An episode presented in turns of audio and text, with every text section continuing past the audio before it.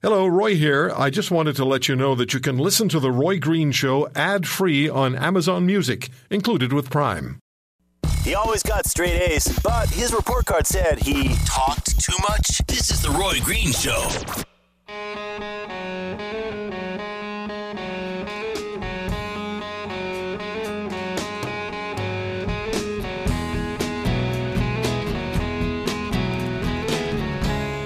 So our technical issues have been resolved. Thank you, everybody, for um, staying with us. And occasionally these things happen. The more sophisticated equipment gets, the more sensitive it is, but the more incredibly uh, um, detailed the sound becomes. And so we have to balance occasionally. Here's a statement from Hartley Lefton from uh, the Ontario Party Leadership Election Organizing Committee. I would like to congratulate our new Ontario PC Party leader, Doug Ford for his election yesterday. Doug's election was definitive, and he will now lead our party into a general election. So that's the party telling Christine Elliott it's Doug Ford, and I suspect that Ms. Elliott will probably be graciously stepping aside fairly quickly. That's my guess. Dr. Yuri Felshtinsky joins us on The Roy Green Show on the Corus Radio Network. He's an historian, history professor, and author of many books, including one that he co authored with Alexander Litvinenko, the Blowing Up Russia. And it was while that was being done that Litvinenko was murdered by a Soviet agent in London. And so this week we have the story of Sergei Skripal, who was an officer of the Russian Military Intelligence Agency, GRU, who was convicted of high treason and uh, likely poisoned by nerve gas in the British town of Salisbury. Uh, Dr. Felshtinsky has written about this particular uh, this issue, and um, he joins us uh, from Paris. Yuri, thank you very much uh, for the time. Where, where, where, does this was this definitely Putin? If we have to choose between yes and no, I would say yes. And there are some pieces of information which indicate that Moscow is behind this attempt to uh, kill a former Russian spy. Uh, first of all, the, the history of his family is tragic. We should call it tragic now. His wife suddenly died in Britain in 2012. Then his son suddenly died. Something happened to him in Moscow in 2017. This is last year. And then, of course, he himself was poisoned uh, in Britain just several days ago, together with his daughter. So it looks like the whole family basically was sentenced to death. And um, since we have this, you know, connection to Moscow, first when he was exchanged in 2010, then with through the death of his son, I, I think it's reasonable to claim that we should be very suspicious and we should consider the possibility that Russia is behind. Uh, I just read uh, from your, your, piece on uh, Sergei Skripal, just reading a few lines here.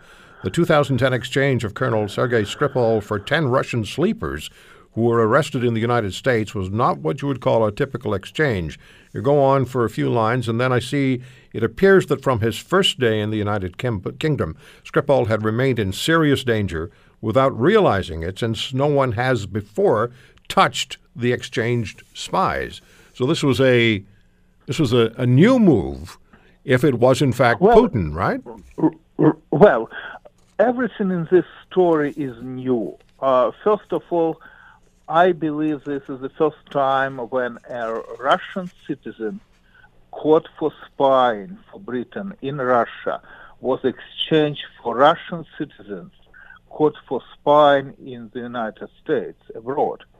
Uh, this never happened before. Usually you would exchange a foreign spy, a foreign citizen caught in Russia for spying, for a Russian citizen caught for spying abroad.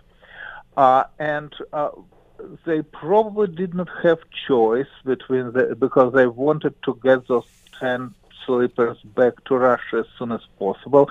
You remember, I'm sure, that story Uh, it's included a famous Anna Chapman, which later posed for like everything, including Playboy, something like this. But uh, anyway, they wanted to get those 10 people back to Russia. They didn't have any foreign spies in prison, so they compiled quickly a group of four Russian citizens.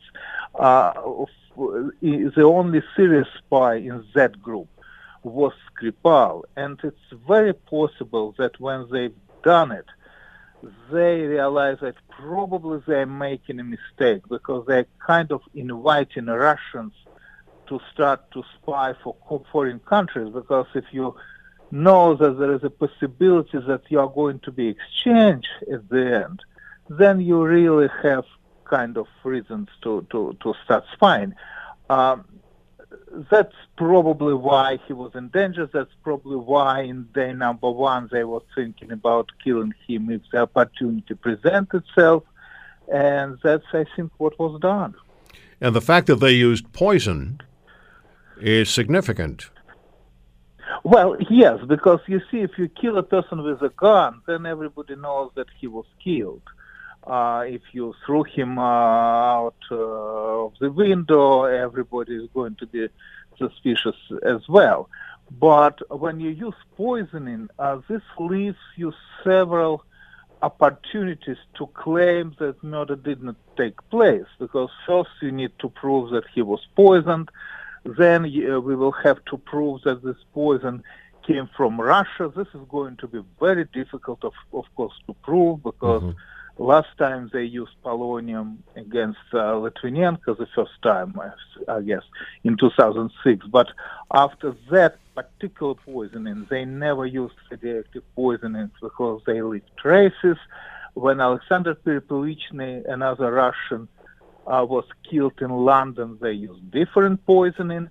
And now I'm sure they use another poisoning, right. and uh, we are going to have difficulties to, to prove it. And All then, right. of course, when we present uh, Putin with the facts, he will deny everything. Yuri, thank you so much for the time. I really appreciate you talking to us. Of course, Always. thank you very All the best. Dr. Yuri Felshtinsky, professor of history, Russian history, and he's an American citizen now. When we come back, more about what's coming up next hour on The Green Show.